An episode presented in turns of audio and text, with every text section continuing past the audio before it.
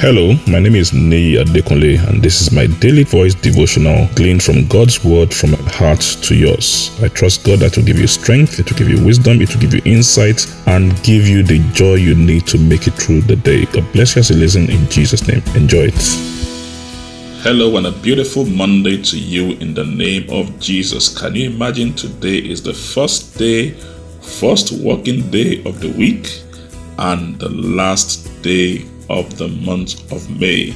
I pray in the name of Jesus there'll be an overlap, of course, grace, of course, blessing, of course, increase in your life in the name of Jesus. May God surprise you pleasantly today as you watch and pray in Jesus' name.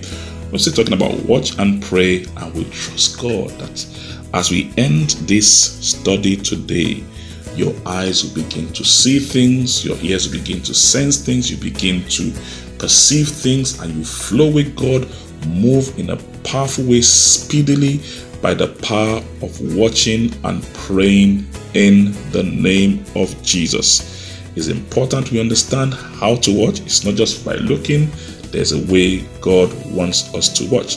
Now let's read the book of Luke, chapter 17, verse 20. Luke 17 20 in the New Living Translation.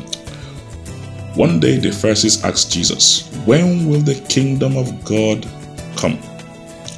Jesus replied, The kingdom of God can't be detected by visible signs. I'll take that again. The kingdom of God can't be detected by visible signs. Another one says, The kingdom of God doesn't come by observation. Another one says, The kingdom of God does not come by ocular evidence, that is, by the evidence of the physical eyes. What is Jesus saying here? Even though we've been talking about watching and praying, it's important we understand that the things we watch out for are not primarily in the physical. We watch by the word. We watch by the word and by the spirit, and gradually we begin to see the evidence or the manifestation in the physical. We don't start from the physical, part. particularly for those of us in the New Testament, which is dispensation we're living now. He says, As many as are led by the Spirit of God, they are the sons of God. It's a spiritual thing. We start by seeing in the Spirit. We start by seeing in the Word. Remember, he said, The word I speak to you, they are spirit and life. If we focus our attention on seeing things physically first, then the devil will take us for a ride. He will frustrate us. But when we understand how God works and our faith works, we understand the first place we look is in His Word and how the Word works on us. In Romans chapter 4, God talking about how Moses, uh, Abraham changed his life, he said he did not consider his own body dead nor Sarah's womb dead. He didn't consider those things. He focused strictly on the Word of God, and God transformed everything. If we are going to watch and pray, understand that the place we watch is in the Word. We start by watching the Word. If we focus on the things that we can see, physical things, we will miss it. Talking about Jesus, Isaiah 11, he said he will not judge by the sin of the eyes or by the hearing of the ears. We need to take this thing out of the natural, start in the spirit, and we will see how God will manifest it in the flesh.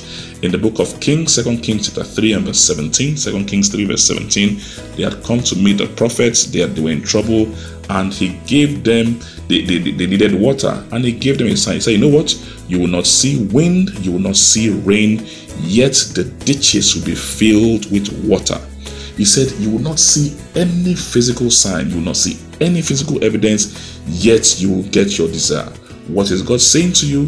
He said, My son, my daughter, as you watch and pray, watching in the spirit, you will not see anything in the physical that guarantees you result. But guess what? You will get your results. And I pray that will be our portion in the name of Jesus.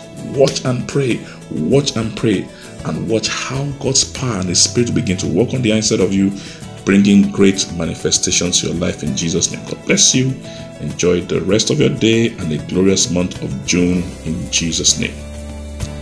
I'm sure the word you heard today has been a blessing to you.